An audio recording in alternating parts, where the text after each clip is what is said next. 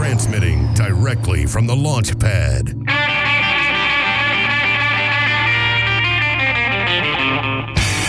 Bringing blue collar to your cell tower. The rock and roll libertarian himself. It's time to blast off with Johnny Rocket. Hey, it's Blast Off with Johnny Rocket, and I'm here with my ray of truth, Miss Raylene Lightheart. Hi guys. Yeah, this is kind of a cool thing, but it's you know I, we I just got back from Pork Fest a little while ago, like a week or a week and a half ago. But uh, when I went to Pork Fest, we you know it was a great time. I had a great experience. It was really beautiful out there in New Hampshire, Lancaster, New Hampshire, and I had a great time. I met some amazing people. Um, however, I had a, a, a show scheduled for Wednesday, and when I went in there Wednesday, I I had a I had borrowed a recorder from Roger Paxton, bless his heart, and uh, I tried to hook it up, and uh, I guess the the audio just it wasn't working. There were some technical difficulties on my end, and I just couldn't get the thing to work. And I wasn't unfamiliar with the board, and I didn't have the right cables. Actually, that was the issue.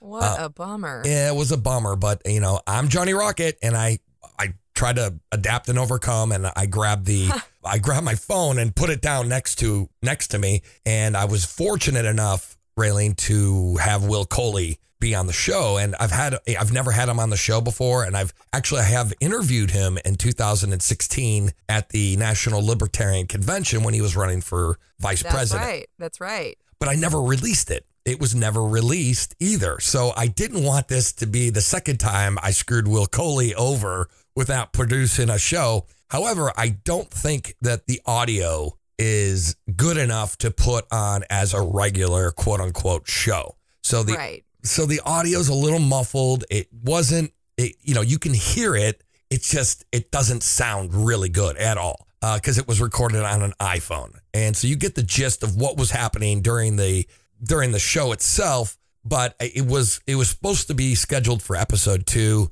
Um, I even make a reference like this is episode two, but it really wasn't. It, it it didn't make the cut just because of the audio quality.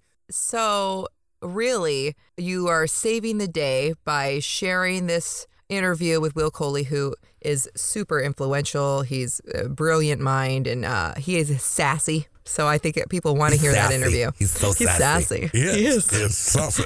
Uh, no, but Will is great, and I, I, Yeah. you know, I went over to his tent. I'm like, dude, uh, can you please? Uh, I need you for my interview because some of the people I had lined up to to be part of the show.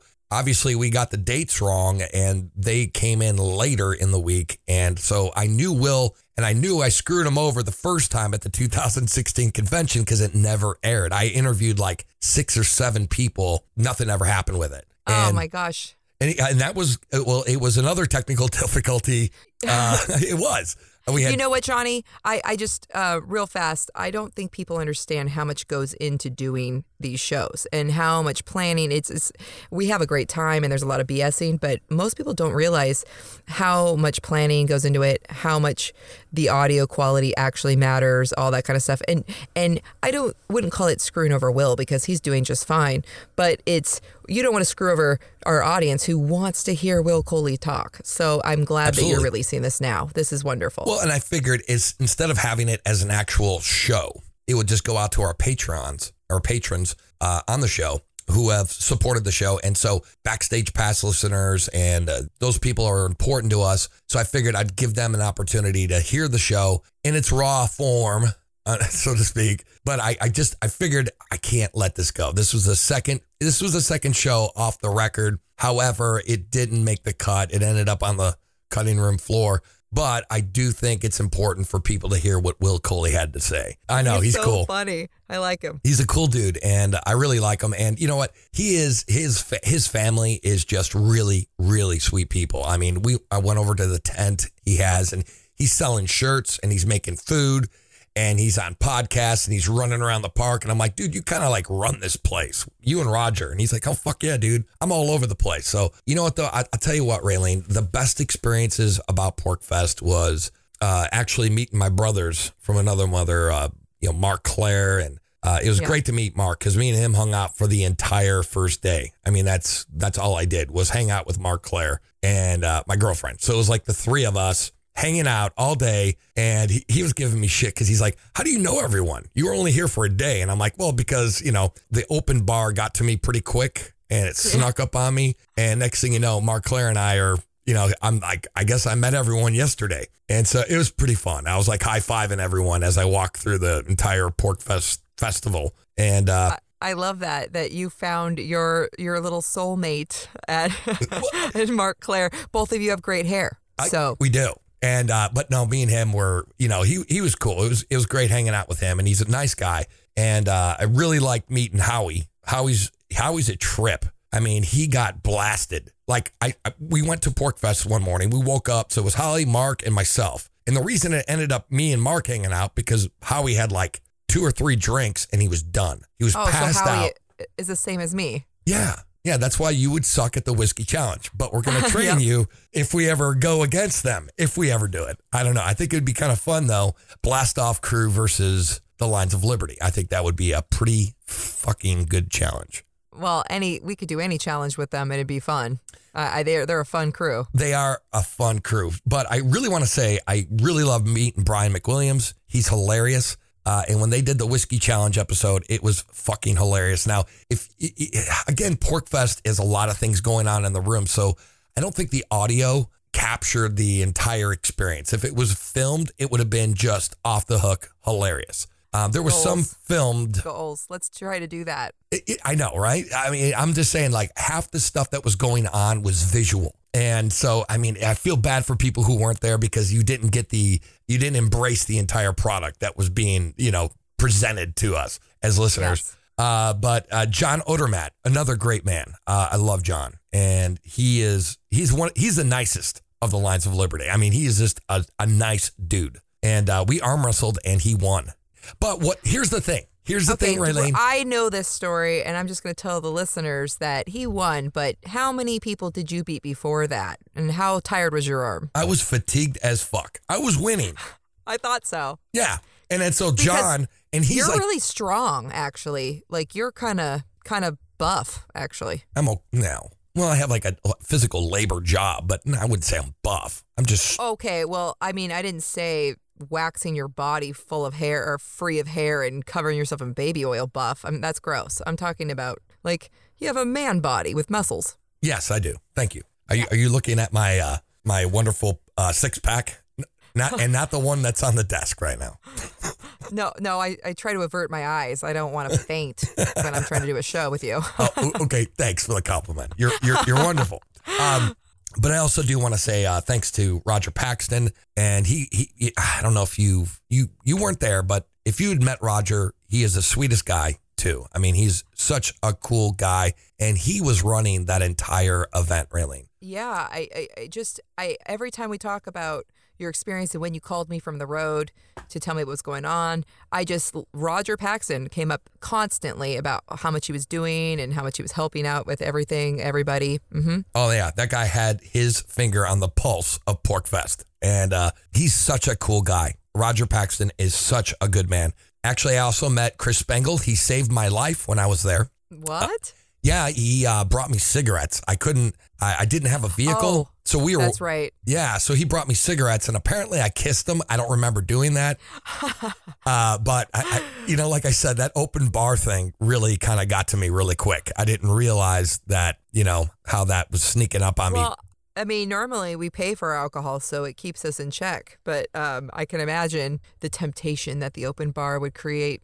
Oh yeah, it was awesome. I mean, it was great, and you know, it's kind of dangerous for a guy like me to be, you know, have like all access to booze. And you were uh, in a good crowd, though, of people who who know how to hold their liquor and have fun. uh, um, maybe except for Howie. Except for how well, th- you know, again, you're always in a safe place with me, even though I also cannot hold my liquor. So Well, you really don't drink. I mean, you no, have not a lot. No, I mean, like we've we've had shows where you've had like a glass of beer, but nothing like "Lem- give me some of that, but you don't like give me the bottle. You know, you're not crazy with it. Sometimes, you know, in the past with the you know the launch pad, we had banned vodka just because of the fact that you know when you have a couple drinks of vodka, it just kicks your ass a little faster. Because I, you know, what I us- used to do is pour vodka in my beer. Right. You talked about that before. That you actually like it. It kind of it it helps you um, kickstart the feeling comfortable and having fun with everybody, and then you just bring it down to just beer after that.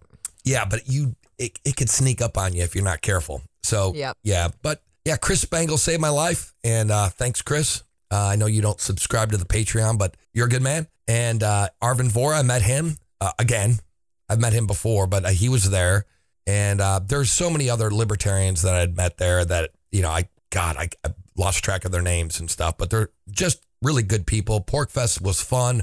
There was anarchy without law. Ex- I mean, it really was anarchy without law. Everyone there was polite. I mean, seriously, we had I had like four or five hundred dollars worth of equipment in my backpack, and I had laid it there at the side of the table. And I'm like, oh shit, I forgot my backpack. And I go back a couple hours later, and there it is. Oh, it, you- we're talking about people who believe in self accountability and self governance, and and people who uh, know that it's wrong to hurt somebody and steal. When you're ta dealing with a group of people who don't want to tax people because it's theft and they know that, you're dealing with people with principle, and they are less likely to steal. Thank goodness.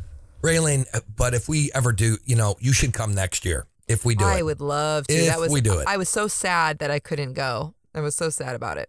But But next you know, year. I got a lot of kids. Yeah, next hopefully. year. You know what? And it's a great experience for the kids too. So if you guys have kids, please bring them. Kids, they have programs for kids. They have like little like playground things for the children, and they have libertarian reading like book readings and for little kids, and they have a lot of children's activities there that are geared just for kids. That is so smart because uh, libertarians are regular people. We're not all rich assholes with business suits or um, uh, like people think. We're not all Elon Musk. You know, I think people forget that that uh, real people want liberty and real people know that taxation is theft. It's not just giant corporations that that that are in quotes libertarian. That isn't true. But you know how that goes. Oh, yeah. So. I love that there's kids being involved and and parents can have fun too.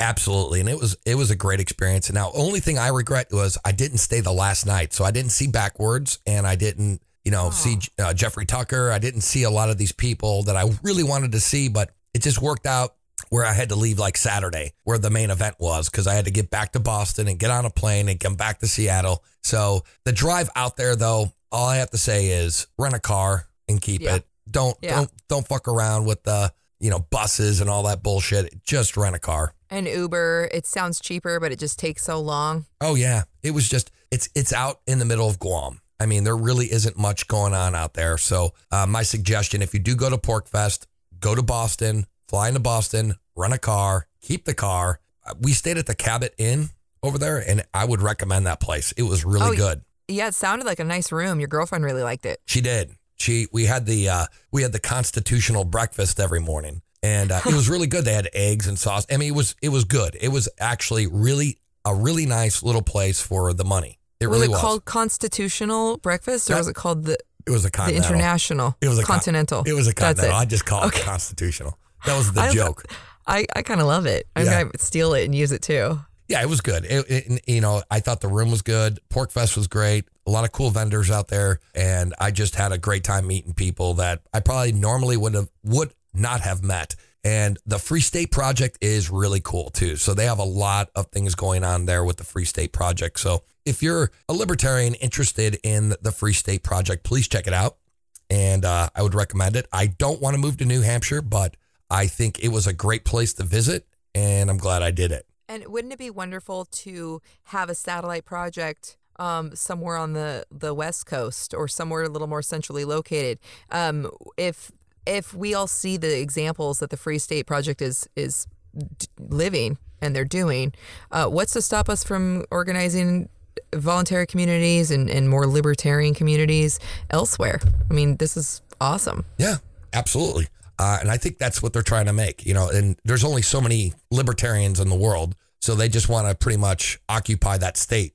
So it remains live free or die. Yep, strength in numbers makes sense, especially when we can see it as a living example and start employing that other places because a lot of people are libertarians, but they just don't know it yet.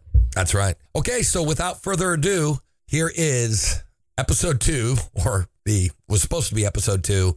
Uh, Johnny Rocket, blast off with Johnny Rocket at Porkfest 2018. Hope you guys enjoy. Thank you guys very much. Thank you. Hey, it's Johnny Rocket here at Blast Off, episode number two, here at Porkfest 15. And I'm glad I have a room full of great people. And uh, so make some noise if you're in the room.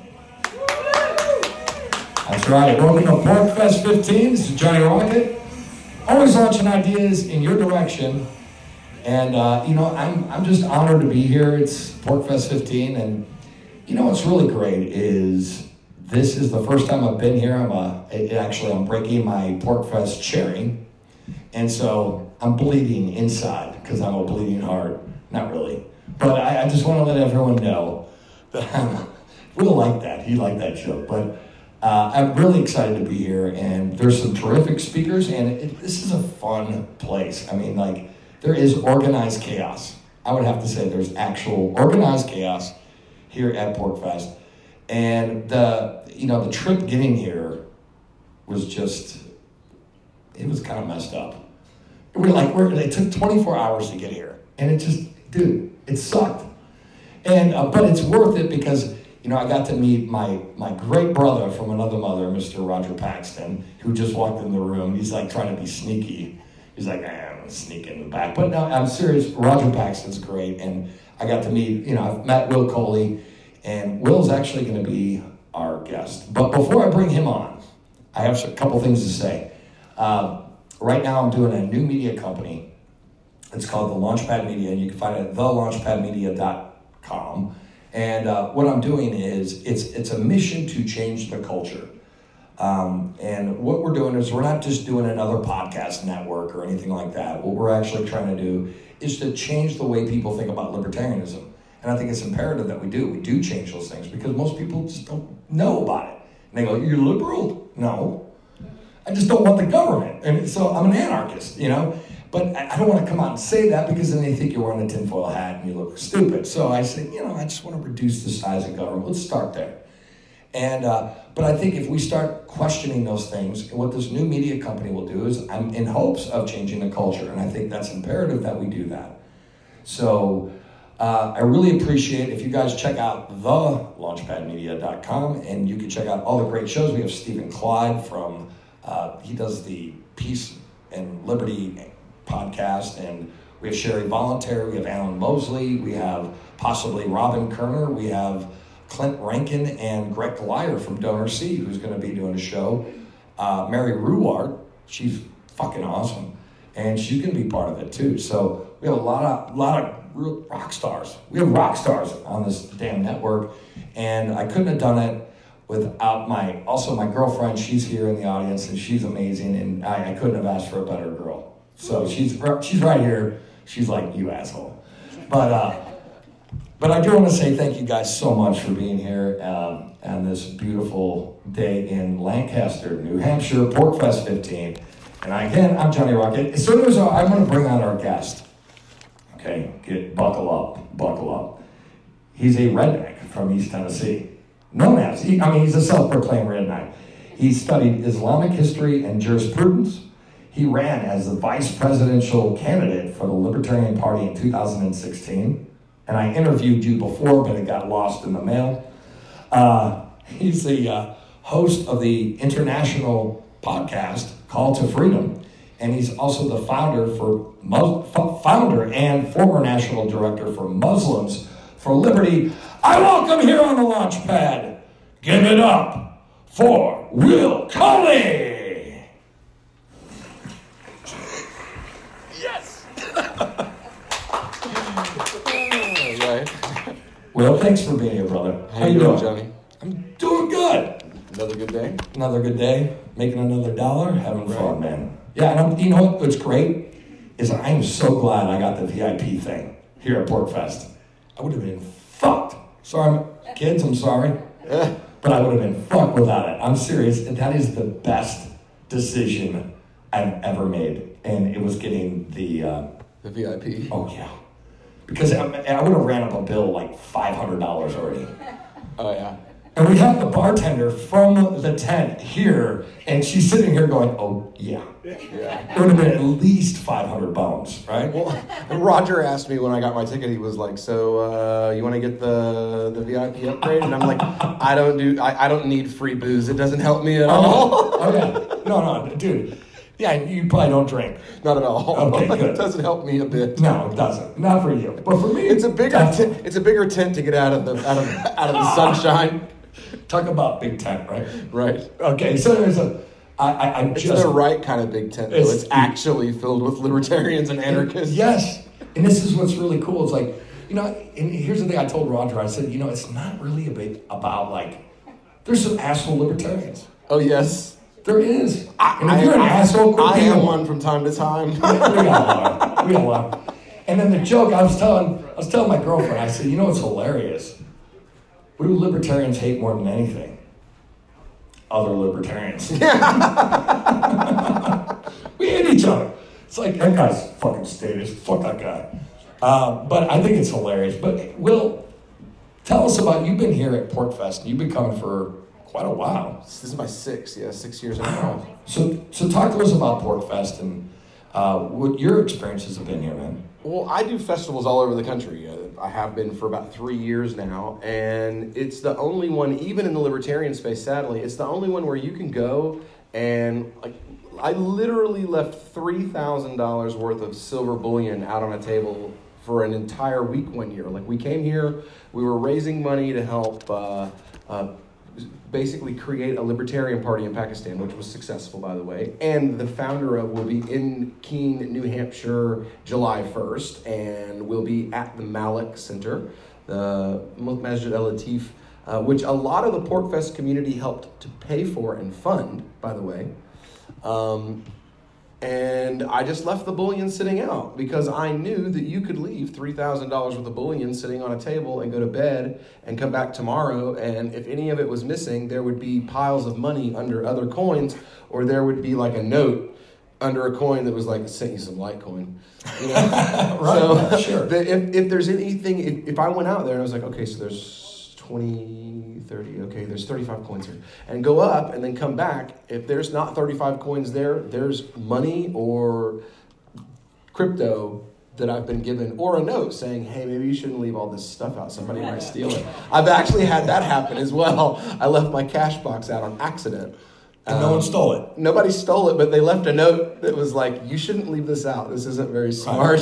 no, that's fun. And I noticed that too. Like I, like I came here and I saw. I was like walking down the little road there to the field, and I saw like a shirt on the ground, and it was really cool. Yeah. It said "Campfires make me hot." yeah. Is that your shirt? No, no, but people are just walking around it if you'll notice because it's someone else's property. So it literally will either sit where it is or go to Lost and Found. And that's like, that's what happens at, at, Oh, the yeah. Porcupine Festival. Oh yeah. And yeah. it's not just property. We, we treat each other's families and children, everything like that. If, if one of my boys was in a place where I wouldn't want them to be, and anyone here who knew me saw them there, they Right. would immediately walk over to them and be like, "I know your dad wouldn't want you here. Do you need me to help you back to your campsite?" That's good. That's Instantly, good- good without man. That's a without question. man. It's, So I- the, it's the kind of place where you can have like quote unquote free range kids, which basically is Mm. That's kids like thing. we were when we were No, kids. yeah, that's exactly. what we did anyway. That's a new thing in Utah, apparently. Like they said, hey, free range child care might Yeah. be like a new thing in Utah. And we're like, we did this shit our own whole Oh, life. like, uh, you mean the eighties? the 80s, we didn't The have 90s, helmets, we didn't yeah. have knee pads. We like broke bones, and mom's like, fucking deal with it. Yeah. You know, like, mom didn't Are you a shit. bleeding? Are you Yeah. bleeding? No. Exactly. Dust it off and It's hilarious. Pour some honey on it. Yeah. Put some dirt on it, you'll be good. Throw some leaves on it, rub it off, you're good, motherfucker. Oh my God! All of our parents would be in jail right now Yeah, based on the way the laws are. Child abuse. Child abuse epidemic. I was 11 years old, babysitting myself, cooking my dad's dinner while my mom was like on her way home. Yeah. My mom's working in Oak Ridge, like an hour from where we live. My dad comes home. I get home from work. There's a uh, from school. There's a note on the fridge that's like, "This is there. This is what you put it at. You get it out. You put it in the fridge. Dad will be home in an hour." Now, Yeah. ele- you do that when there's literally states that have laws that if you leave a child under the age of 12 alone in a room, Yeah. that you're in the same house Yeah. for more than 10 minutes, it can, can be considered neglect. That if the child hurts themselves and you've been gone longer than 10 minutes, What state that's is this? neglect. I think it's Michigan. Let's not move there. Yeah. I think Let's it's never Michigan. go. So we have like a world traveler here. She's also the bartender here, and uh, she's been all around the world. However, she probably hasn't been to Michigan. That's a shithole. Trust me. You don't wanna go there. it's a shithole. You don't want to go to Michigan. If you're from Michigan, I'll give you a Have you, have you been to Iraq yet? No. Okay, well then you haven't been to Detroit. Oh man, it's great. Oh my god. Okay, Did so you hear? Um, they just had to fire the head of the land management division in Michigan because he went. He he thought it would be a good idea to go on a radio station and give an interview. And when Oh. they asked about like what's wrong with right. the water in Flint, Michigan, he great. didn't say anything about how like the government sucks and like you know forced monopolies or no no no. He he he he screamed expletives and racial epithets and it's it's about uh, effing inwards that don't pay their bills and like I'm like He said you- this. He Was said this- it on it- the air live on and then did they NPR. censor him though? no, it was live. That's crazy, dude. You- That's you- crazy. How long do you think it took before he got fired? I, I don't know. Probably really could- quick though. They probably like, separated themselves very quickly from him. It couldn't guarantee possibly be him and all the bureaucracy that's pocketing the money that's supposed to be Oh, going yeah. to the infrastructure. Oh, No, no, no, no, no, no. It's the minorities that aren't paying that aren't paying their bills. You know, that's what it is. So let me ask you a question. Um, Will, this is a question I gotta. This is this is a hard question, and I think we should be asking ourselves. In Seattle, where I'm from, there is a epidemic of homelessness. It's and it's a serious problem. Yeah. and you know businesses are booming there's a lot of corporate you know business amazon boeing all these big businesses are there what do we do I, I, I, i've been thinking about it i mean like there's a lot of housing that's just really expensive and i'm not saying that like we should have laws or legislation to govern that but what do we do as human beings to fight this homelessness. I mean, it's it's really a problem, and I don't know if you thought about it because you were you ran for vice president of the Yeah. of the nation of the world, Yeah. libertarian. What do we do, man? I don't know. It's, it's it's a serious question. I don't have the answer to, and I've asked a few people, and they kind of like, eh, charity. I don't know. A lot of, uh, that that is part of the solution is is charity. I think the the biggest thing is a lot of people look at the the, the problem in too massive of a scale. You uh-huh. know, like you're looking at all of Seattle. Well, I I, mean, don't look at all of Seattle. Look at your neighborhood. What can you do in your neighborhood to ease the suffering in your neighborhood? What does your does your neighbor have a job? Did he lose his job recently? I think Do you know the name of the person who lives on each across the street behind you, left and I, right? I do. See, you're a rarity in this country. Well, And because I force myself. I know, hey, I'm Johnny, bought cookies, hey, you know, and they're like, that in off, itself, you know. that in itself is a rarity in this country, and I think if we looked after each other in that manner, Uh-huh. we could fix a lot of these problems. It's, it's one, one of the things in, in my own personal faith is that if you go to f- sleep with a full stomach, but you know that your neighbor is hungry, then you've committed a sin. Sure. So if we look at the world like that, that means you have to know your neighbor well enough to know whether his belly is empty or full, especially with the pride that exists within human beings of like, I don't want to tell people my, well, at least it Um, used to be that way. yeah, it's not quite so much anymore, but I, I don't want to tell people my suffering. I want, I'll, I'll, I'll deal with it myself. I don't want charity, you know, that kind of thing. Um, that's another problem is you have to find a way sometimes to give charity where people don't know that you're helping them because they they need the help but they don't want to feel like they're being helped because you know to be poor i've, I've been on that side i've literally Oh, yeah. slept on park benches and, and underneath of, of, of a mail truck literally um, and when you're at that position you you are hum- you're humiliated and you Yeah. don't want to have to be humiliated one more time when you have to walk to another human being with like with your hat in your hand you know Yeah. like like that scene from It's from tough. cinderella man Where the guy's like, look, man, my hand is broken. I can't get a job. There's nothing I can do. They just turned my lights off. It's 12 degrees outside. My kids are cold, and I don't know what else to do. I have to swallow everything about myself that I think makes me a man and go ask another person for help. You have to admit that that feeling exists within people and find a way to give around it. And then you also have to realize that there are people like I have a sister. She's schizophrenic. She's clinically schizophrenic, and she prefers to live on the street. She just does. But there's a lot of choice. That's what I'm saying, though. There's a lot of homeless people, right, who go, fuck, I want to do my drugs, I want to get drunk, and I want to stay out here because guess what? It's better than working. Yeah. It is. And then, but we go, oh, well, we need to supply, you know, and I think this is what's wrong with culture is they think that, like, water is a right. Well, if you go and get the water, it could be a right from a natural resource. Yeah, you earned it. You work for it.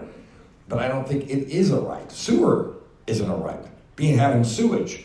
In Seattle, they're actually Dig a ditch and put a, a, a, a building over it like they did for hundreds of years. That's right. Before we had indoor plumbing. My dad was 21 years old before he took a dump in an inside toilet. Mm-hmm. The, my father, 21 years old before he took a dump in a toilet that was inside of a house with plumbing. Wow.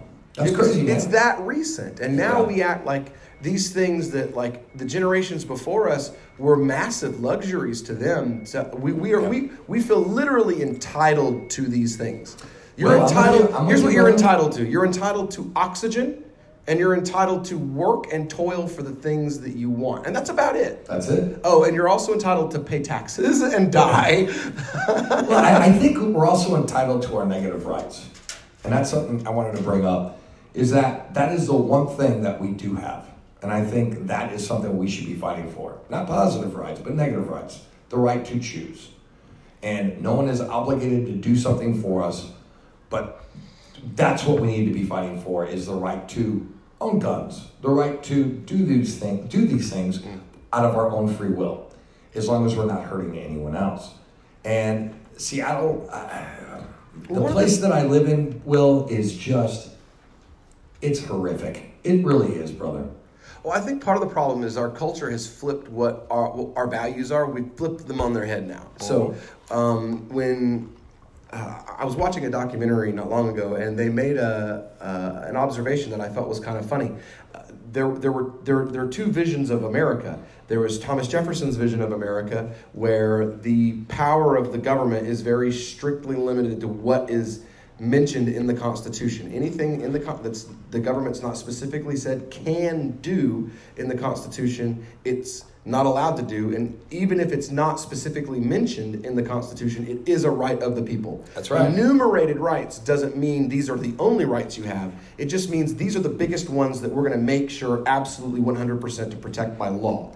And then there's the other side, which is the Roosevelt, the, the Roosevelt view, which is that anything that the Constitution doesn't specifically say the government can't do, it can, and anything that it doesn't specifically say the public can do, it can't. It's literally the exact opposite understanding. Uh, but the, the problem is, is one guy wrote the damn thing, Which, you know, and the other guy decided to reinterpret it 200 years later. So mm-hmm. I- I'm going to go with the view of the guy who actually put the pen on the paper, not the guy who 200 years later was like, "Well, I have this view, so I'm going to reinterpret what you wrote Yes. to, to be the opposite of what you stated yourself that you meant." yes. And it, it was a beautiful, I mean, the idea behind it. You know, a lot of people get, you know, it's funny is a lot of people I like the Declaration better because The Declaration was great. Yeah, And what I love they should have just stopped there. Stop. Just stop. Government should have stopped right there said, fuck it, we're done. We're good. We're golden. Uh, you know what? I, I was talking to somebody and I said, you know, I would rather have been under the Articles of Confederation than the Constitution. Oh, How absolutely. wonderful the Articles were. Because you know why? Unanimous vote. Everyone had to vote, and they had to all vote. Guess what? Nothing got done. That was awesome. Nothing got done. And that is what freedom should be because we don't need the state. We don't. We, we are organized. There is no chaos, right? We're here at Pork Fest. We're witnessing anarchy. Boards screw everything up. They do. Anytime you put anything to the vote of a board, it you, it screws everything up. Yeah. What, what is Congress but a gigantic board? That's right. That's right, man. It's a what a, a, a six hundred member or something like that board of direct, Yeah. board of directors, and yeah, I and the the only time they ever agree on anything, it's that they need to bend you over the table and give it to you a little bit harder than they did yesterday. Okay, Will. So thank you so much for being here at Blast Off, and uh, dude, you you you're funny as fuck, man. Uh, so I have a question for you. A lot of people are saying that you're a Nazi. yeah. You don't seem like one. You're not wearing a Well, I am. swastika. You're well, not. I mean, I'm white, so you're, I uh, mean, you're white. You're a cis male. I'm literally You like chicks, right? physically the whitest man that I know. So eh, I'm, I'm good second, dude. I, I look like. I if I pull up my pant legs, my legs are blue. They're not actually. They're blue. They're not white. They- So- you can see the blue in my veins. There you go. I'm see through. I'm translucent. Uh, yeah, he's translucent. Our first translucent guest here on Blast Off. Well, I mean, why are you a Nazi? Come on. I mean, just, just you know, we got to talk about this. This is important. Basically, there's uh, a group called the Oath Keepers, and there was some jackass who gave an anti-Muslim speech, and he had a massive heart attack while he was giving the speech. And That's kind of ironic. Right? and he died at the scene. It was re- revived by paramedics. And I was talking to another libertarian named Matthew Mansell, and he says, "You know what? What if you guys? Because originally it was thought that he had died completely. What if you guys helped pay for the funeral?" And I was like, "What a great idea!" And then That's It was beautiful, found, actually. it was found out It's that beautiful. he it was found out that he lived, and I was like, let's pay his hospital bills, yo. And I wrote this thing online. I went to a Muslim uh, organization called Launch Good, and there you go. That's, I like, Right. It's kind of like the old one. Yeah, yeah, Yeah. called launchgood.com. Yeah. And I presented my idea to them, and I was like, look, you know, I want to raise money for this. I want to do it like this. You know, uh, in history, uh, when there was a woman that used to pour garbage on the back of Muhammad when he prayed in the morning, and one day she didn't show up, and he went to her house. It was actually one of his aunts. And he went to her house to check on her, and she was sick. So he sent for a physician and paid for the physician to come and care for her. That was how he responded to this person who had spent, you know, years pouring entrails on him while he was praying. And then in the days of the Crusades, Salah ad-Din, when uh, when the king when King uh, well, I think it was William fell off his horse in a battle and was injured really badly, Salah ad-Din sent him a doctor to help take care of him. Uh, and then again in the in the uh, the 19th century, during French colonialism, as the French were trying to take over Algeria, they fought against the, the leader there. His name was Abdul Qadir al Jazri, and he was defeated by Napoleon II and imprisoned by the French consulate for 10 years. Napoleon III comes along and sees the injustice that was done and releases him from prison. And he, but Algeria is now French territory. So he goes to Syria, which is also French territory, but it's in the midst of a revolution. Right. And the same French consulate is holed up Oui. in a building under siege by a Muslim army, and but they're civilians. They're not, they're not an army. No one has. They don't have weapons. They're it's a it's a consulate. It's a peaceful building. Right. So Abdul Qadir al Jazri takes his army and stands between these Frenchmen, literally the men who put him in prison 10 years before, and the Muslim army that wished to kill them, and said that to protect their lives was no different than when they were protect, protecting their homeland from the very same men in Algeria. And I mentioned all of these different examples, and I said, we need to be that example again today. And this is our opportunity to, to do so. Let's help pay for this guy's medical bills. And the, the beginning, the reaction was what it should have been. This is a good thing. Let's give some money. And I raised about three thousand dollars. That's awesome, dude. And then the left wing Muslim cadre, Twitter army, uh, women's right, the women's march uh, organizer, Whatever. that crowd, literally, Yeah. that crowd got wind of it. And then it became I'm a Nazi, I'm a white supremacist, I'm raising money for Nazis. Uh, I'm sorry, if you're a white dude and you don't like Muslims, that doesn't make you a Nazi. Like, Nazi has an actual definition. Uh, asshole and bigot is usually a character trait of Nazis. Right, but it doesn't necessarily mean that doesn't make your make you National Socialist. Um, yeah, German or you know, white Program, right. supremacist is a term that has a definition. being white and raising money for someone who is sick, who doesn't make you a white supremacist. It just means the guy who's sick happens to be white. If it had been Allen West who had had the heart attack, he's a black dude. I would have still raised the money for him, and they still would have called me a Nazi because they don't like him either. You know, so so then you would have then at least then it would have been able to be seen like it's not really about the skin. It's about f- political philosophy, political ideology. But when here's the best part though. Yep. Imams and religious scholars of Islam all across the country started coming out in my defense. That's cool, man. Saying, you know, look, this brother, what he's doing, this is the what the religion. It's to reject the opportunity for vengeance. Like this man is just had a, a heart attack so bad it gave him brain damage. He can't defend himself against us anymore. That's right. And for a person who, who you basically have the upper hand. It's like you have the sword against the man who has no weapon, and you choose instead of revenge for a wrong he has done to you, Right. to lay that down and try to help him instead. That that's like that's what it's about. Right. I'm with you, man. And and they attacked the scholars and they attacked the imams. So that tells you right there that like these are people that they their shtick is that they're defending my religion in politics.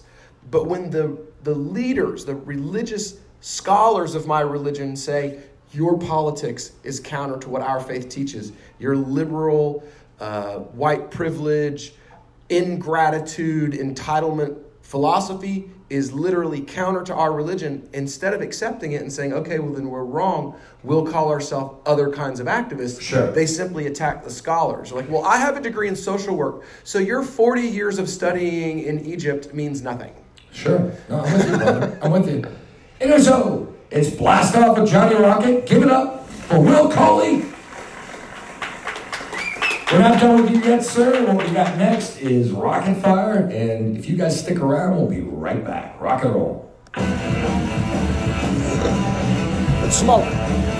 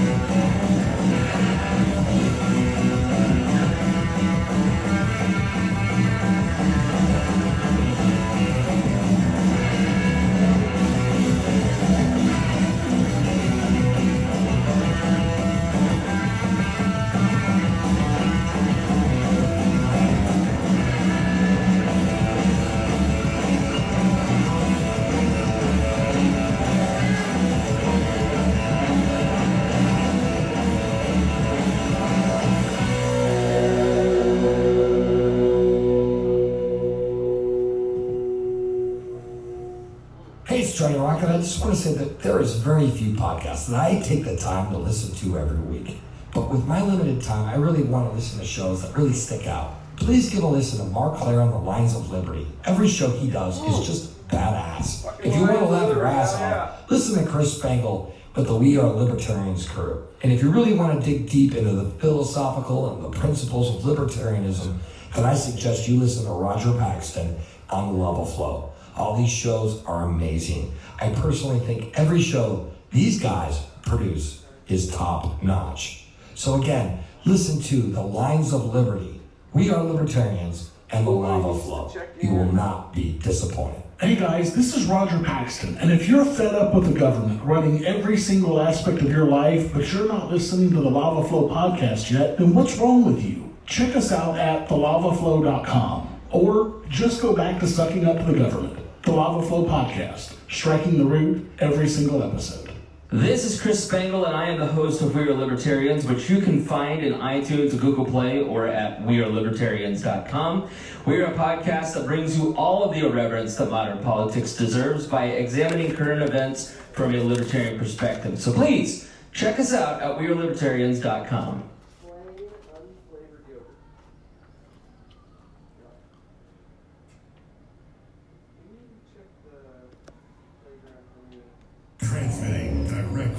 launch.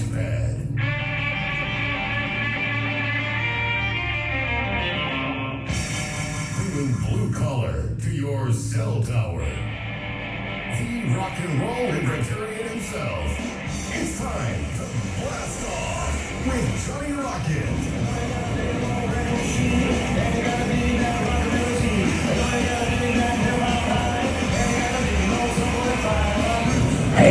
Blast Off with Johnny Rocket here at Porkfest 15, and I'm here with my guest, Mr. Will Coley.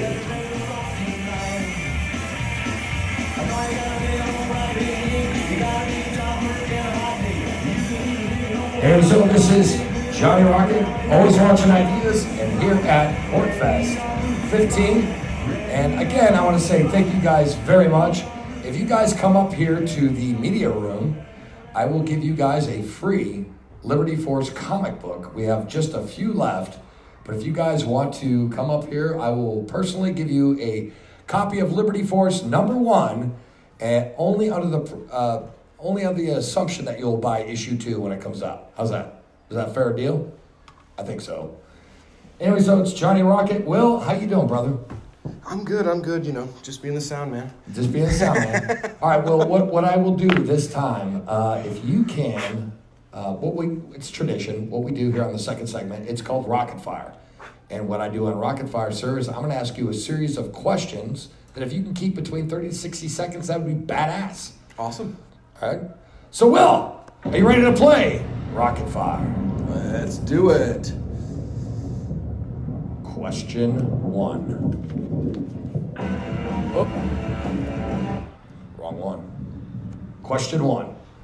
Are there any cases where words may actually be seen as violence or the violation of the non aggression principle? No.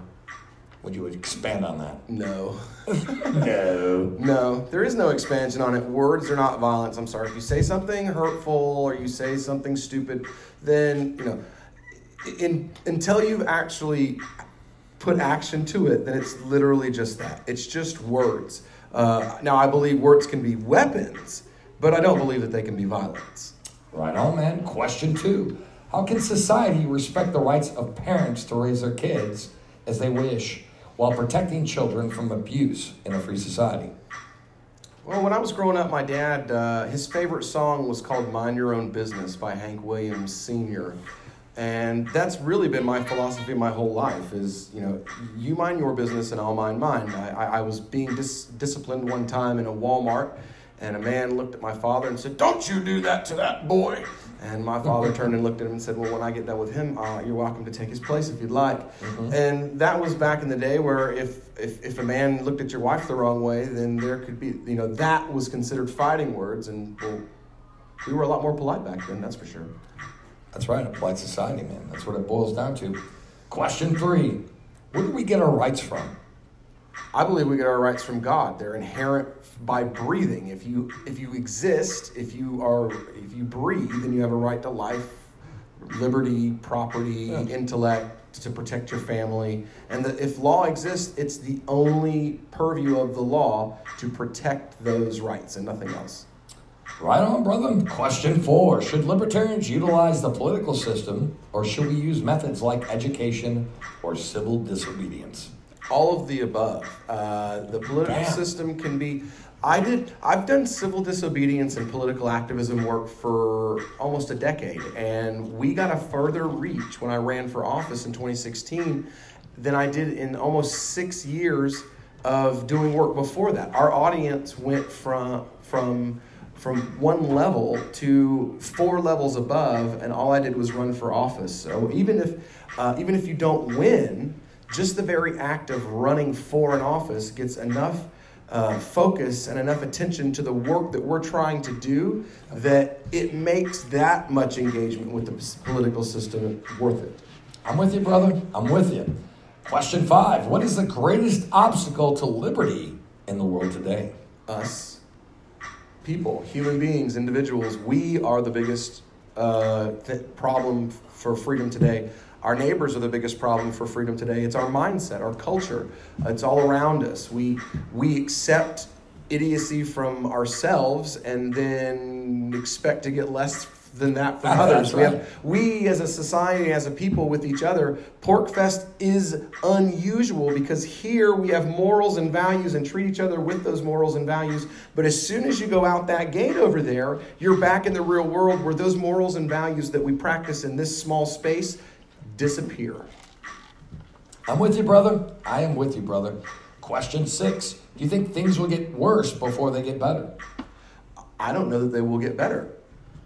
I don't know if they You will know, either. I- That's I a good question, though. I don't know. I see the I see even in our own community the, the the the current trajectory at the very least is towards statism. You know, even our own community is ex- becoming more accepting of ideas like nationalism. You see the Libertarian Party pushing a centrist populism. Um, Yeah. worship of police and military is now becoming popular in libertarian circles. So you see a you see a whole new dichotomy and a shift towards authoritarianism even in the liberty community now. And I you know, if you would have asked me 10 years ago when Ron Paul was running in 2012, I would have said we're moving toward liberty. But unfortunately, the brakes have been put on that a couple years ago, and now the floodgate has been opened in the opposite direction. I'm with you, brother. Question seven What belief do you have that may be considered unlibertarian? Unlibertarian? Yeah, because everyone has one. Come on. If Would you you guys agree? Yeah, Do we have one if you were- belief that maybe is.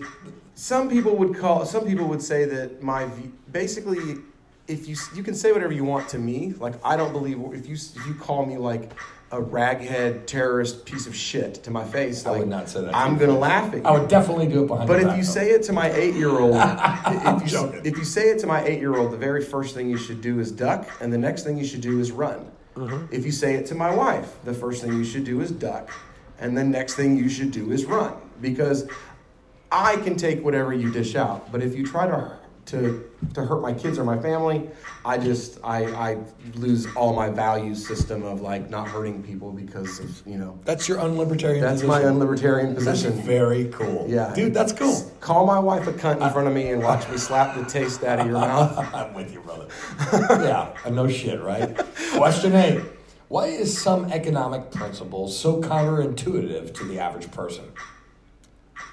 We- I think it's because we've been kind of indoctrinated to believe a theory that's wrong.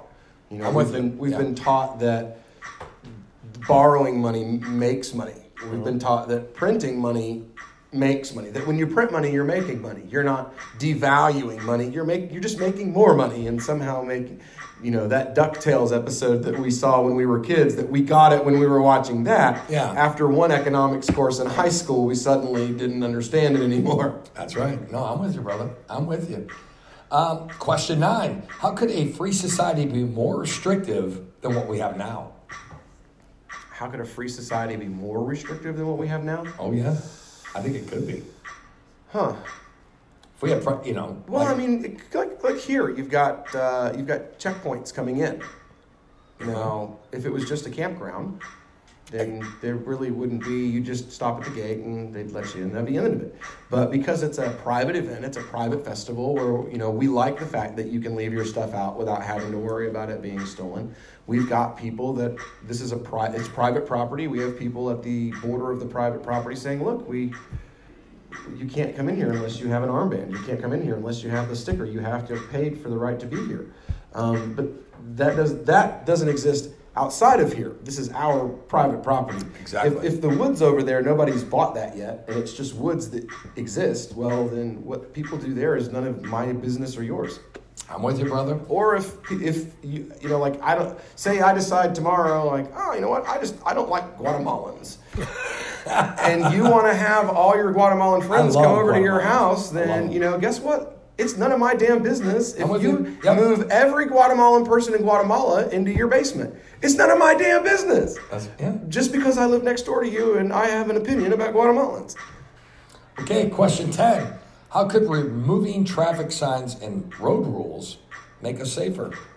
I think first of all it'll encourage uh, uh, politeness and manners again. I know. Uh, a lot of societies you see, that's what they do. Uh, you also see societies where it's the opposite, and the manners go out the window. So, I, I, I guess it would. I believe America would go. The manners go out the window because our manners are already out the window. No, we're so, assholes. Yeah, Americans are dicks. we are. We are. We are the asshole of like everybody makes fun of the French. The- Because they're snooty, but Americans like there's more of us, and we're bigger assholes. I think we are. I mean, I, I run the world. Give me a Jack Daniels. that's right. No, I don't know. I think. Only Budweiser's real beer. Your thousand year old recipe is piss. Yeah. No, no. I have to actually say the Canadians are really nice people, and people from Minnesota. Right. That's all I gotta say. Right. And people from Massachusetts, Massachusetts. Yes. They're actually pretty cool people too. Well, they are screwing the pooch on the medical cannabis thing. That's right. Here we go. That's Rocket Fire. Give it up for Will Coley. Will, that was really good, bro. Thank you. You rock, brother. There's your applause. See how I did that? That's awesome. We got this room full. Like there's 50 people in here right now. And I'm really excited that there's all 50 people. Uh, anyways, so it's Johnny Rocket here at Blast Off. And you can check us out at www.thelaunchpadmedia.com. And I'm excited about the new new podcast and the new show we have here. Uh, and you can find it at thelaunchpadmedia.com. That was an uncomfortably long pause there. Anyway, so Johnny Rocket always launching ideas, and we'll be right back. Rock and roll. So, thank you for coming. Smoke break. Literally just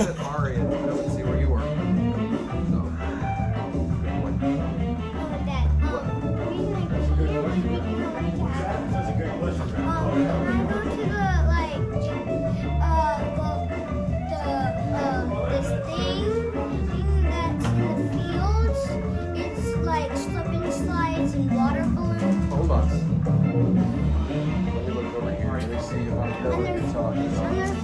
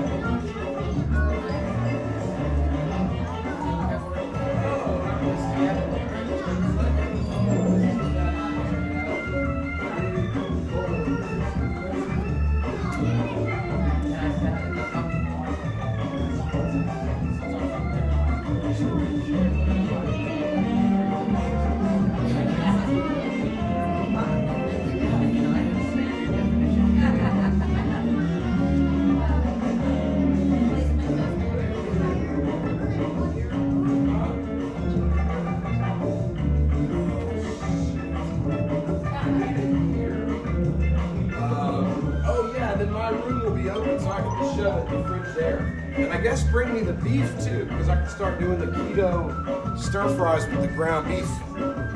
Where's my cup?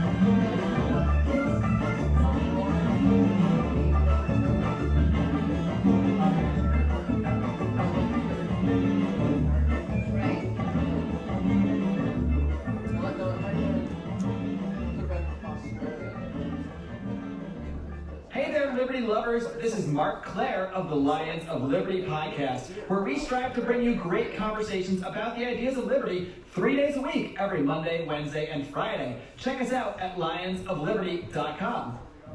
Three, two, one. Hey folks, I'm Remso W. Martinez, the host of the one, the only Remso Republic podcast. Now, I know what you're thinking. I know exactly what you're thinking, to be exact. One o'clock. This is a pitch for another show. I already listened to too many. But hey, I've got news for you. Each and every Wednesday, you can escape from mindless entertainment and loud What's that? political pundits by escaping You're a the fucking Nazi! where truth is the clash of punk rock and You have Tom. Woods in your thing, fucking Nazi. I love Tom Woods.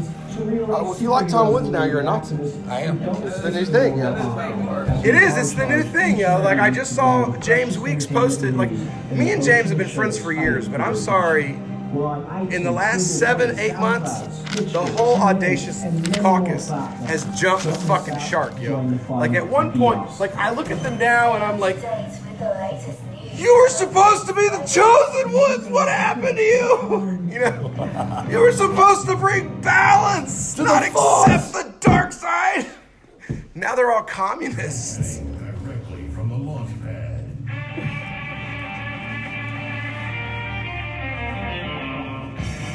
Bringing blue collar to your cell tower. The rock and roll libertarian himself. It's time to blast off with Johnny Rocket.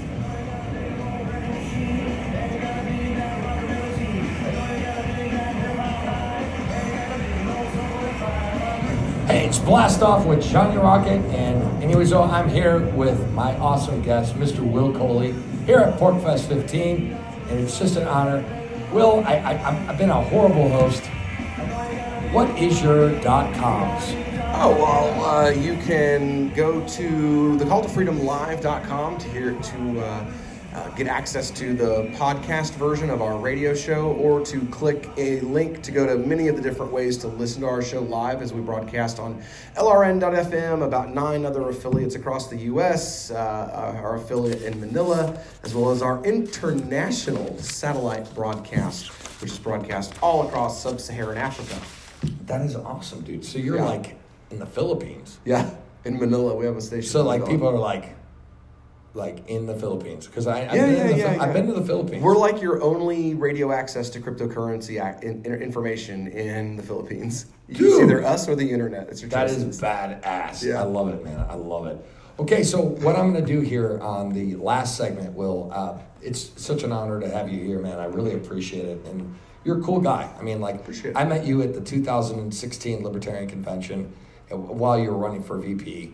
And uh, we talked for a good, uh, God, probably about half an hour. Yeah. I asked you But you got questions. to see me in preacher mode then because oh, I was Oh, on you- stage. Dude, yeah. you were on fire. Like there was nothing but fire going on. Like you- you're just surrounded. You were yelling at people, and I was just like, yes, Yeah. somebody needs to yell at people. There's not enough people yelling. Yeah.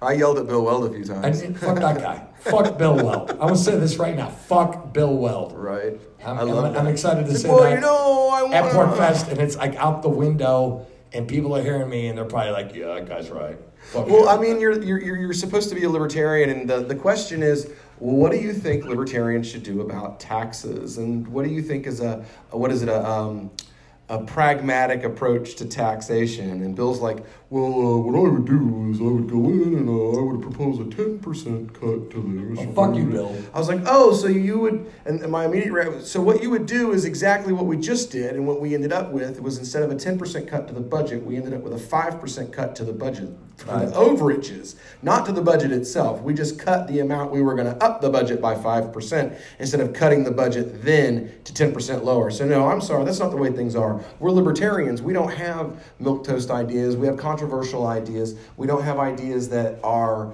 Uh, mainstream. We That's we believe taxation is theft. It is. Taxation is theft. That's what we believed, and it's what we believed for, for decades. It's what we believe today. And anyone who wants to say, "Oh, well, I believe taxation is theft," but you know, a little bit of theft has to be okay because we got to keep the brown people out, and you know, you got to have somebody to shoot the shoot the black people for for walking down the street, you know, and Yeah. if you're driving, you know, it's got to have somebody to pull people over gotta- for driving while have being those. You gotta have- Mexican. you gotta have those. Yeah, you know, we got to protect the. You got to we got to protect my wealth and my donor's wealth. We got to have That's a right. little bit of theft to little bit of protect the theft is people that all are funding my campaign. So we're here to promote a little bit of theft, right? I'm joking. The guy's walking in the room like, this isn't libertarian. What are you talking about? A little bit of theft is okay. I'm joking. Well, I mean, we make fun of communists because it's like, okay, just one more purge and everything will be perfect. Right. No, well, for libertarian for libertarians now, it's like, well, you know, just one more small tax, just a little, little just ten cents That- that's right. here, and everything will be fine. Here's the thing, though. Jeff Deist made a great quote. Limited government is like limited cancer. It tends to grow. And Yes. it, it does. I mean, no matter how small the government you want is, it's going to grow. And if you put restrictions on that government, it's going to, it's still, no matter what kind of government you have, it's going to continue to grow through time.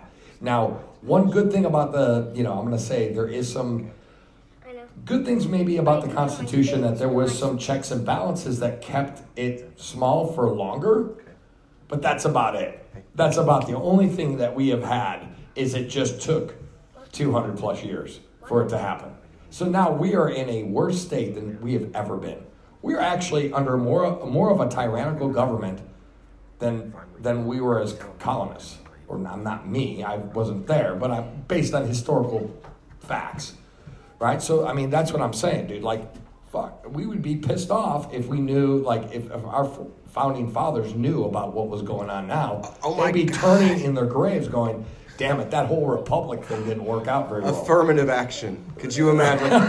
You know what Let's I mean? ask George Washington what he, really and well. James Madison what they think about the the the, the new in, the income tax That's right. in the Constitution. Are you serious? Like we amended the Constitution to say, oh, or the the alcohol prohibition. Oh, oh my oh, that was God! a good. That was a good idea. Let's prohibit alcohol. Hey, uh, I'm, I am drinking copious amounts of right now as we speak. Hey, President Washington, uh, did you know in Virginia it's now a felony to grow that big hemp crop you've got in the back for that you're using to make the sails for the ship? That's, that's- you're right, man. You know we're now outsourcing all of our hemp production from from Hindustan because that's what they called India back there in Hindustan. Hindustan. Yeah. Did you Oh. know that we're you're outsourcing all of your media from Hindustan? So, Will, really quick, let's let's have I have one more question for you. Um, I have one more question for you before we wrap this up, and then we go into our after party because you guys will be. I have some audience members who want to ask Will some questions. Um, really quick, what do you think of the Libertarian Party? What do you think of the Libertarian Party, and how do you think they're doing? Like, I do you quit. think? Uh, I rescinded my. I retired over a year ago. First, first I was working on putting candidates together. I was doing a, a series of, of. Uh, we were trying to run minority candidates in ten in ten states, and try to make a real statement about like the liberty community because we'd had people like Augustus Invictus and you know uh, Cantwell and others really kind of give the community a black eye, even though they're no longer members of the community and had been ejected from our spaces, you know, five years ago. Uh, that still the, the association with with them still was giving a bad taste to some of the people that I work with. So I was like, well, we're going to run like Muhammad Shakir in in Tampa, and we're going to run Issa Hodge in Kansas City, and we're going to run Zaid, uh, you know, Zaid Islam in Sure. in Baltimore, and we're going to run Paul Paul Galloway in you know District 52 in Nashville. We're going to find districts where you've got libertarians that are super influential in specific minority groups that have major sway among those groups in that are clumped together in districts. So we were literally like we had plans to just gut Nashville because I had two Muslim libertarians that were going to run in heavy Somali immigrant districts where they're literally like one of them was called the Yoda of interfaith work. Like he's basically That's cool. like nearly worshipped in these communities. And if he runs for an office, you could he could run for whatever party he And chose to, and, And he he'd would win. win. He could just run as me, and he would win. And then I got the offer to open the mosque, and then you know the thing with Weld and Nick Sarwark and the party not being willing to to say, hey, you shouldn't give money to drug warrior candidates in New Hampshire. Uh, while you're our vice presidential candidate, you know, you just shouldn't do that. And I to agree. say that in public instead of being like, um, he's an individual and can do what he wants to with his money. Well, yeah, but he's a member of a private organization that has rules. That's right. We are a private group. We yes. Oh, well, you just want to be a club. That's what a party is, you idiot. A party is a private club of individuals with similar views and philosophies who work together to further those philosophies, sometimes by getting elected to office. Here's the thing, though. Like, if the Libertarian Party wanted to say, like, you know, I, I, I didn't give a shit about the James Weeks stripping on stage. Hell no, man. It got us more media. It did. It did. But it didn't bother me. I don't give a fuck. Whatever. But what I'm saying is, if that private organization, if the Libertarian Party wanted to be like, okay, if we're having convention, we have a dress code. If we, if we, I'm, Yeah. I'm, I'm being serious. If you want to take us seriously, we should take ourselves seriously, right? If you're wearing a suit and tie, hey, actually, I will wear one, and my girlfriend can say I have. 'cause I- Yeah, if that were the I rules, I, look- would. But as a libertarian, we wouldn't enforce those rules because we're ultra in favor of personal expression and people Sure. are free to be. I'm, I'm just saying though, if they did though, I mean, I'd be like, you just okay, do it. It's a whatever. private event. right? No, I'm with you on that. I don't like the checkpoint at the gate, but it's a private event. I want to come, so guess what I do? Go to the I stop at the fucking checkpoint. That's right. No, I'm with you, man. You know, I mean, I'm, I'm, I'm smelling what you're stepping in. I'm smelling what you're stepping in. Uh, anyway, so this is Johnny Rocket here at Blast Off, and Will, thank you so much for being here. thanks for having me. Um, Will, again, give us your dot coms, and then what? Oh, before you do that, I just want everyone to know we're going to do the after party here. So if you have some questions for Will, we'll have some, you know, kind of a more loosey goosey conversation. If you have any questions for Will, please ask him after this. But anyway, so Will, give us your dot coms. calltofreedomlive.com or you can check out my old project muslims for liberty at muslimsforliberty.org or you can uh, keep up to date uh, with I now, I now run a mosque in Keene uh, that's basically just facebook the malik center on facebook masjid el latif and interfaith community center Dude, that's badass, dude. And you know, Will, I mean, you've been doing a lot of great things for Liberty, man. And uh, since I've known you, you know, as from 2016 when I first met you, dude, you're the most incredibly fired up libertarian. Don't lose that shit, man. Thank you. Because Thank you know we only live once, Woo! and, and this is what this the country's Ric about. Flair of the liberty community guys Yeah, and and this is what it's all about, guys. And so, I just want to say thank you guys for being here at PorcFest. We're celebrating liberty, we're celebrating independence, and we're celebrating voluntarism. Thank you guys very much. This is Johnny Rocket signing off. Episode two, rock and roll.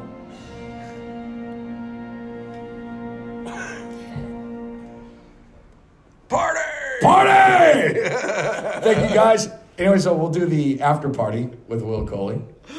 That was that, that was I almost brought a tear to my eye. almost did. Almost did. Just about. Oh, You ready for the after party? the, that was the indigestion That was that was just that was taking the spicy V8 Bloody Mary over the regular. All right, here we go. After party. You guys ready for questions? All right, here we go.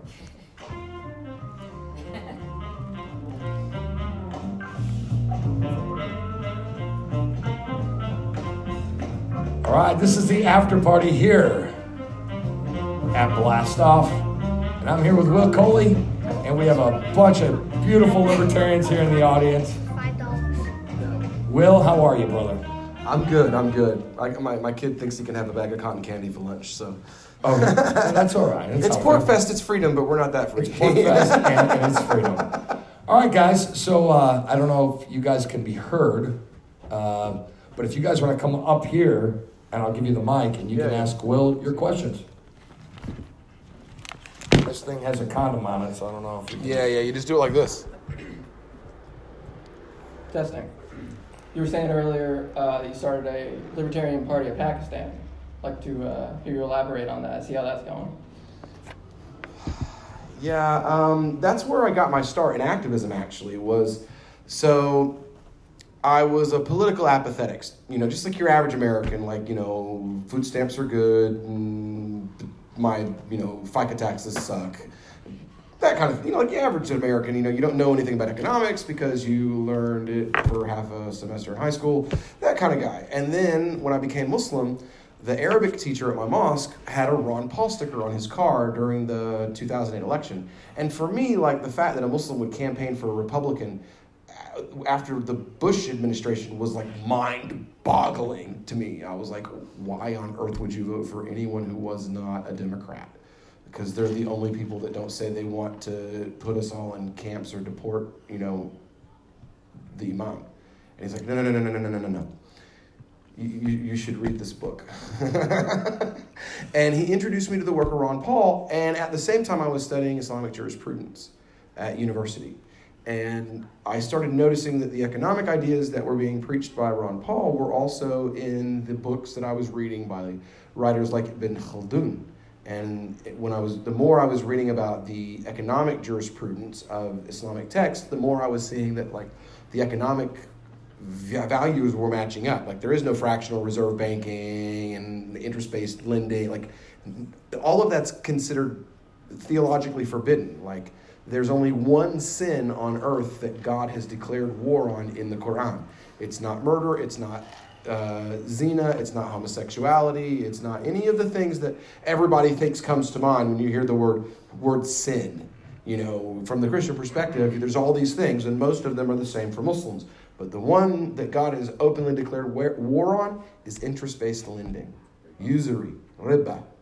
That he will that he will punish the one who lent the money, the one who received the money, and the one who witnessed the transaction. That they'll all be seen equally accountable for the predatory thing that just happened.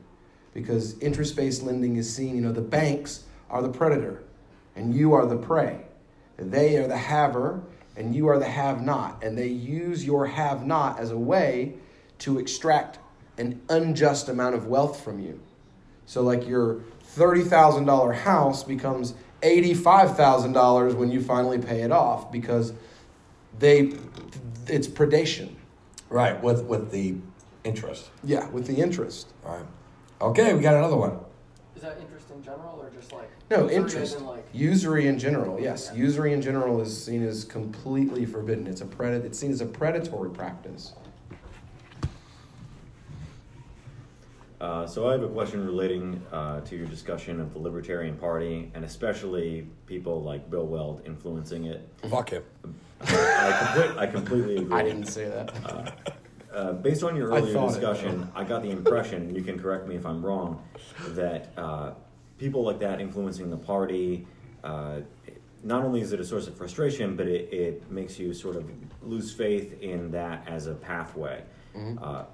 I've been a libertarian for a fairly long time, but small L, haven't joined the party. But the more I see somebody like Bill Weld, the more inclined I am to join the party to stop a guy like him.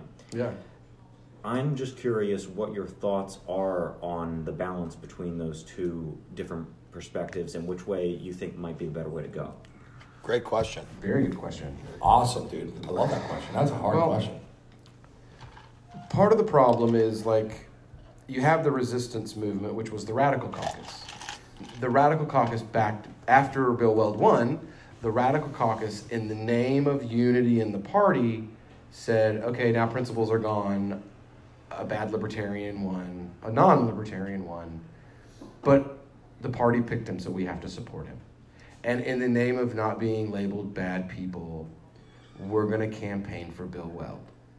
Okay, that's when I left the Radical Caucus. I was like, I don't want to be a member of this caucus. I renounce my endorsement of this caucus. I don't want to be associated with this caucus. You guys are sellouts. And now they have a thing, it's called the Radical Caucus Gulag.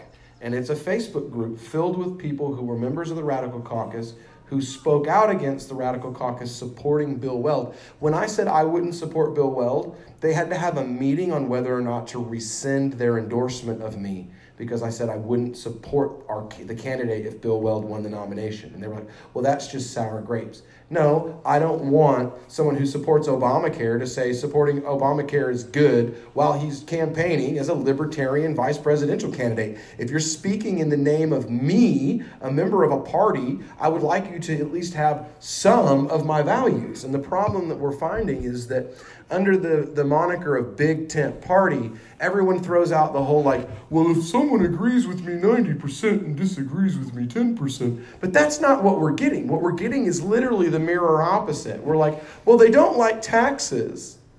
But they support every other thing that big government does. You know, Bill Weld was like 24 hour a day status Tourette's. Hey, Bill, what do you think we should do about terrorism? Uh, I don't know, drone bomb Yemen. What?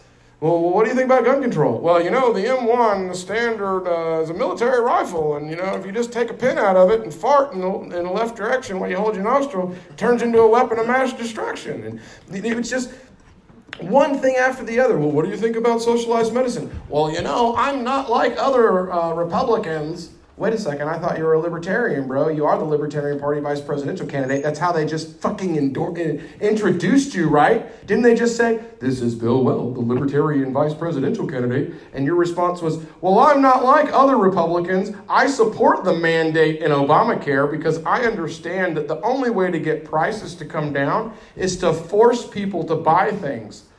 Don't So- hold back. Right? Whatever. right? Whatever you do, just do not hold back. I love you. So for me, being in the party is no longer feasible because I mean you hear me right. The party elites they they hate me because I'm like, look, you guys suck. You're completely sold out. You've got your nose so far up the Beltway libertarians' asses, begging for money. You know, oh, give me another check, another check. I mean, you got Nick Uh, Sarwar. Okay, so there's a visual. Uh, somebody was calling on Will's face. You know, I- Nick's like, I want it to be a paid position. Come on, Bill, make it a paid position. Oh, I want it to be paid. That's that's what I see from the, the Libertarian Party. You literally like my, my co-host asks all the time on the air, Alicia Dearn, what did it take to get the taste of old man dick out of your mouth after you endorsed Bill Weld at the national Oh. convention? Was Oh. it Pabst Blue Ribbon? Oh, probably or Shana Jameson. I mean, come on. And tell me that being in that kind of a space is actually, look at how hot and angry. I mean, being around those people make me want to violate the non-aggression principle. So to me, it's, it's just not a, I got more work done when I was outside the party. Running for office in the party got me lots of media. But when I'm not running for office, I want nothing to do with the party because the party is one gigantic hole of drama and money and effort. And like, I got off Facebook for three weeks because of party idiots and drama. And I wasn't back on it three days and I wanted to put a pistol in my mouth. So, and that's just not a, that's not a positive or constructive form of work. The, the people here, most of them are non party activists. And you notice something about them that you don't see at the party conventions? They're smiling. They're fucking happy. Nobody's running around chanting about how they hate somebody. no one's screaming, don't vote for this guy. I disagree with him. He's a fucking Nazi, man. You, don't hear any of that shit. Why? Because we're not in a party. No one here is vying for control over anything. No one here is campaigning to be the king dipshit of hillbilly paradise. Sorry. Nobody wants to be, you know, head poobah of Dumbassville. No one here is saying, I want to be the number one leader of the group that doesn't like leaders. It, it- the whole thing is like preposterous to me. And we're, we're inviting all of these people in, in in the name of big tent. But what you end up with is like the bottom 10% of the Nolan chart is a big tent, left and right, right? But what we end up with is all of the rest of it from top to bottom in the name of money, votes, uh, being mainstream, appealing to the normies. Man, fuck the normies, bro. The, we left those people. I left the Republican Party because they were normie idiots who had no values. They spoke about one thing and voted the opposite. And I come to the Libertarian Party and they're telling me, well, no, man, you need to accept that. Accept that again. We're the party of principle, and we're going to show that by selling out every time we get the opportunity. So to me, being in the party is only effective if you're running for office. And if you're not running for office, then fuck the party. It's literally a waste of your time and money. Gary Johnson, 2020. If if Bill here's here's a suggestion, just one second. If Bill Weld wins the nomination, here's what I suggest to you as a libertarian. strip down into a bikini top and hold a fuck the police rally in your town and run for office as sheriff under the Libertarian Party banner. If Bill Weld or a retread fucktard that he's endorsed wins the nomination, hold a Sharia law for the USA rally in the middle of your town. I want to see angry libertarians on the front page of the newspaper everywhere so that these beltway assholes that want to pour this money into our party in order to buy influence are like, damn, bro, this is literally a waste. Like, every time we win, they sabotage, like actual libertarians will literally, they'll burn their own house down to keep us from being able to rob it. And you're damn right, bro. I will burn the party of Rothbard to the ground before I see it used to advocate socialism or centrist populism. And I'm, I'm just not going to do it. I'm not going to do it. And I suggest other libertarians do the same. If Bill Weld wins in 2020, go wear a bikini top, write fuck you on your chest, and hold a fuck the police rally in the middle of your town in the name of your local. Create your own Libertarian Party affiliate in your town and just act like a fucking idiot all day, every day. Get as much media coverage as you can. Make sure every volunteer hour done is wasted. Every penny that's donated is wasted. And that way they learn. You don't buy access in our party. Our ballot access, we'll burn it to the ground before we'll give it to Ted Cruz or Jeb Bush or some retread that was never even in anything to begin with, let alone a has been, like Bill Weld. And this is brought to you by National Public Radio.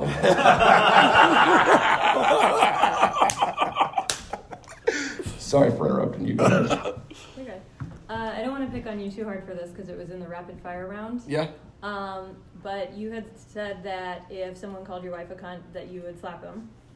Uh, I ask you a couple of things. Uh, if somebody called you a dick, would you support your wife slapping them?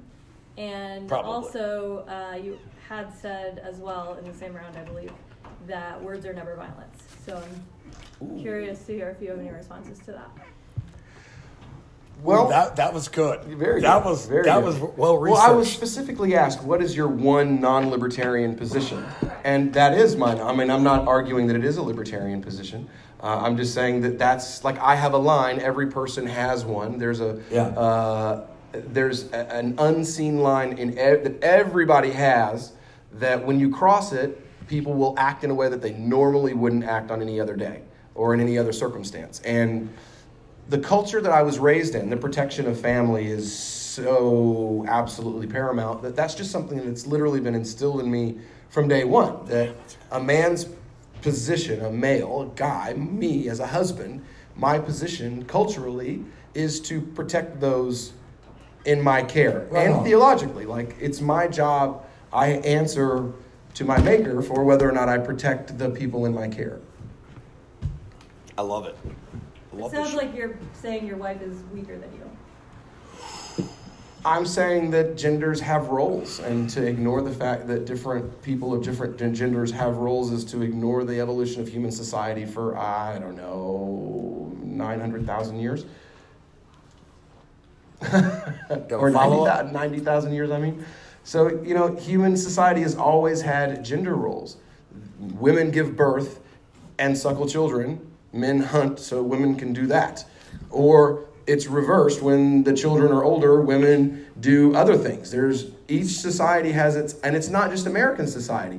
Native societies, their gender roles were reversed, where women were the hunters and- gatherers and men were the stay at home in certain tribes. It's just, it's different depending on culture, society, tribe. And for me, the gender roles I was raised with, I'm a protector. It's my job. Last night, I was really drunk, right? And I got blasted, right? I don't remember getting home. However, comma, I was at, I was, we got back to the hotel and she's like, I'm gonna take a bath. And I'm like, all right. So I, I, I said, I'm the hunter. And I'm gonna food. so I went down to the little, like, you know, the vending machine and I, I brought stuff back because I was the hunter. Yeah. I, say, I felt like a warrior last night. Right? She's like, Back in the day, you. used to have to bag a Thank deer." You, Johnny. You got me popcorn and Pop Tarts. And I'm like, yes. Right? And I Back in the day, you had to fight a lion with your bare really hands. about that shit, man. I did. you got to do speed quarters in a vending machine. I did. I, no, I got my credit card out and I was like, I forgot Right? my PIN number. Technology is awesome. Fuck. Yeah, but uh, like, okay, so really quick, sorry to swear in front of kids, man. Yeah, they've heard worse. Okay. It's his sixth PorcFest too. Okay, no, so he's good. man. He's good. Uh, really quick, man. What do you guys? What do you think of the Mises Caucus? And I, you know, I think I don't some- have an opinion on them. They're just another caucus. They have their own views and values. I like Mises. There are some people that are associated with the Mises folks that I don't like. But you know, I mean, they're they are who they are. They like me. They asked me to run for chair. They asked me to run for. They, they're still asking me to run for at large. They're like, look, we'll get you hooked up with the media room. We'll figure out a travel package for you. And I'm just like, I'm just I I. You must hate me. Why the hell would you offer to have me have a No, position on the like you. national? I think they like you. board? You, know? You have fire, man. And that's all that matters. I would never. So who likes wish- Rothbard? Raise your hand. Okay, we don't have. Who likes Rothbard? Raise your hand. Rothbard. Okay, good. I just want to make sure we're all okay. I don't want like commies in the room or anything. I'm joking. The Audacious Caucus isn't here this week. Okay, good. But uh, hey, man, I do have. is uh, is there any other questions? Oh, we got one more. Remember when the Audacious Caucus was an ANCAP caucus? And, Yeah. and now that it's over, they're Yeah. overrun by commies and tankies. Yes. Are you looking at a potential 2020 run for office? Would that be under the LP banner or something else? Well, I mean, I, I, this is this is what I say. If somebody was to come to me with a hundred thousand dollar war chest and be like, "Look, we want you to run for we want you to run for the presidential nomination uh, or the vice presidential nomination of the Libertarian Party," I would do it. But when I ran last time, I, I put blood, sweat, and tears in. Like I raised all my own money. I raised money on the road. We sold T-shirts on the road to raise to raise money. I mean, it was like I quit my jo- I quit my job, my regular day job. I found a way to make money outside of my regular. I basically created a business so that I could run for office and run a business on the road and make money to fund my campaign. And oh my God, on earth and heaven, that is a pain in the ass and a difficult thing to do. And I just, God, the headache of being like, okay, I have a convention that I need to speak at in two days, and we are $600 short of what we need to get there, and I don't know where it's going to come up, where we're going to pull the money out of. And going through that, again, I wouldn't want to do. Running for office, if the money was there and a caucus put the money together, I'd do it in a heartbeat because I know that the message needs to be heard, and that the, the candidates that I trust to preach the message have changed their message. There were two candidates that were going to run in 2020 that I really trust to be good vice regents of agorism and voluntarism, and they have become like borderline communists now. So I don't want to leave the party to them, but if there wasn't money sitting there waiting for me to run, I just, Jesus Christ, man, raising money like that is so stressful. So I, I agree with all the criticisms you had with uh, Weld, Bill Weld, and know it's probably similar views. Say you, fuck Bill Weld. Fuck Bill Weld. I'm just curious. uh, Are there any potential 2020 candidates that you're No. seeing that you like at Nope. all? Not at all. Not even a little bit. I like Adam. I love Adam. You know, Adam. Thank you. Adam is like a, is, is my is my people. You know, he's family. But there's too much baggage. There's just too much. You know, there's there's there's a split in the Libertarian Party over whether or not to support him. A major rift. Like he's a Bill Weld level um, divisive. Like him as a character. I love the guy. And uh, come on my radio show. Uh, put him in. If I ever won office, I'd put him in charge of the military. That's great. Well, because I know that he would immediately dissolve it and do it in a very good way. You know, but but You know, to I run think- for office, he is just so divisive. Plus the all the stuff on Facebook and then the Van Gutierre thing, where the the, the character assassination and the the boyfriend girlfriend contract and all this. There's just there's so much out there that I just think there's too much baggage for him to run. I agree. Um, I I liked Larry Sharpe. If Larry Sharpe was willing to go back to what he was talking about in 2016, the, uni- the, the concept of unite the clans. Stop arguing, unite the clans. Stop the factionalism, unite the clans. Quit bringing outsiders in the party, unite the clans. Quit shopping outside of our own. Quit going and finding a guy that joined the party five minutes before he stood up and declared himself for the nomination. Unite the clans. There are people within the party that exist. We've been working for years. Unite the clans. We can be stronger if we're fighting together. Unite the clans. You've got radicals who fought against Bill Weld. You've got strong libertarians who fought against Bill Weld. My own like inspiration, Arlie writes. He's like my spirit animal when I first became a libertarian. He called me with tears. I could hear it in his voice, crying and apologizing because he fell into the trap of identity politics and endorsed Alicia Dearn and called me on the phone crying, saying, I am so sorry that you came to me and asked me, Yeah. And I didn't give it to you instead. You know, man, I'm- unite us. Yeah. There's people like Arlie writes, the people that followed him will never follow a Bill Weld. They'll never follow anyone who will support a Bill Weld. You've got half the party who can't afford what the Beltway libertarians can afford. They can't afford $4,000 and a week off of work to go to Louisiana for a week and have a party and vote on who gets to run the party and who gets to be the nominee. We don't have regular primaries like everybody else. So the people who have, the elites in our party, we're creating what we what we condemned in the parties that we left. So if we can find a candidate that's willing to get behind that kind of message and say, you know what, I don't want the support of the Beltway types. Fuck you. Fuck Reason Magazine. Fuck Cato. Fuck all of you. I don't care what you have to say. I want to know what the members of the party want to Go say. Mises, right? I want the party to support me. I don't care what Reason supports. I don't care that Cato's got their so, their nose so far up Bill Weld and Gary Johnson's ass. You tell you what kind of curry he had for dinner last week.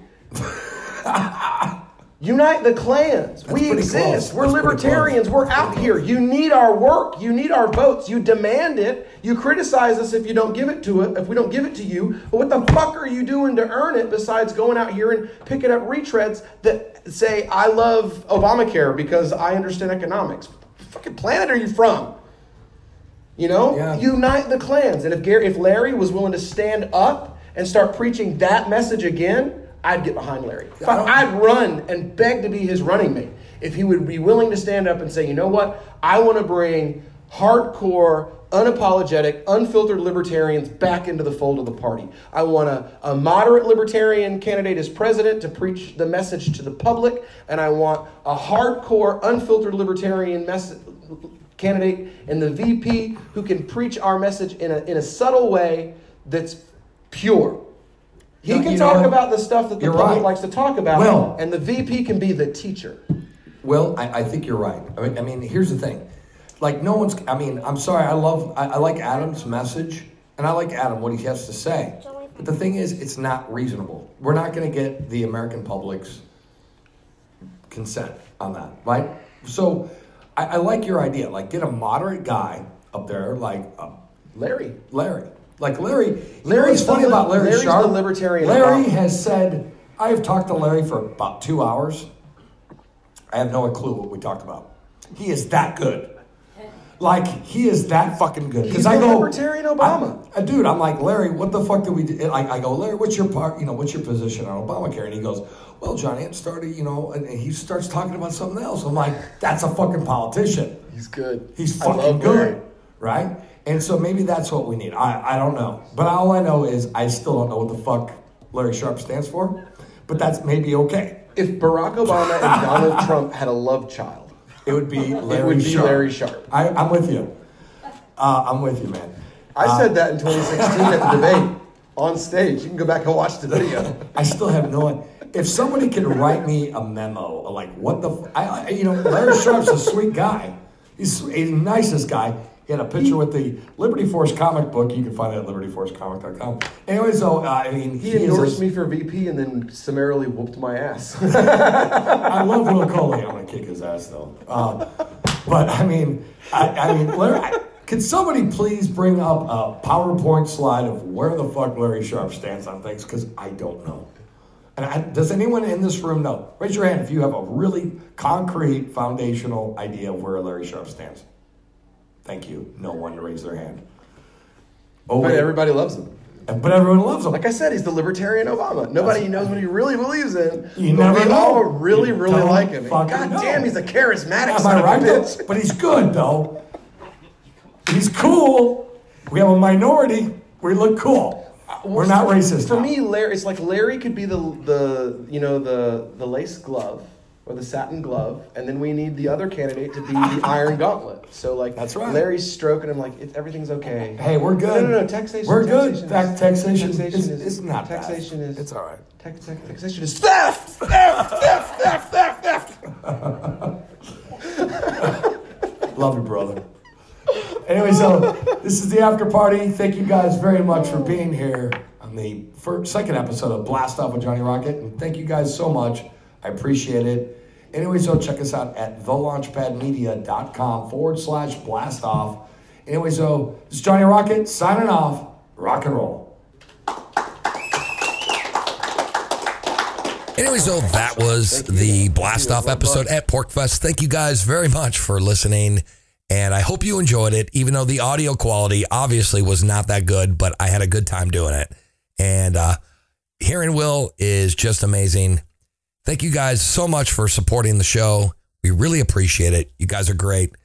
Anyway, so it's Johnny Rocket signing off with our very first special rock and roll, and we'll see you next week.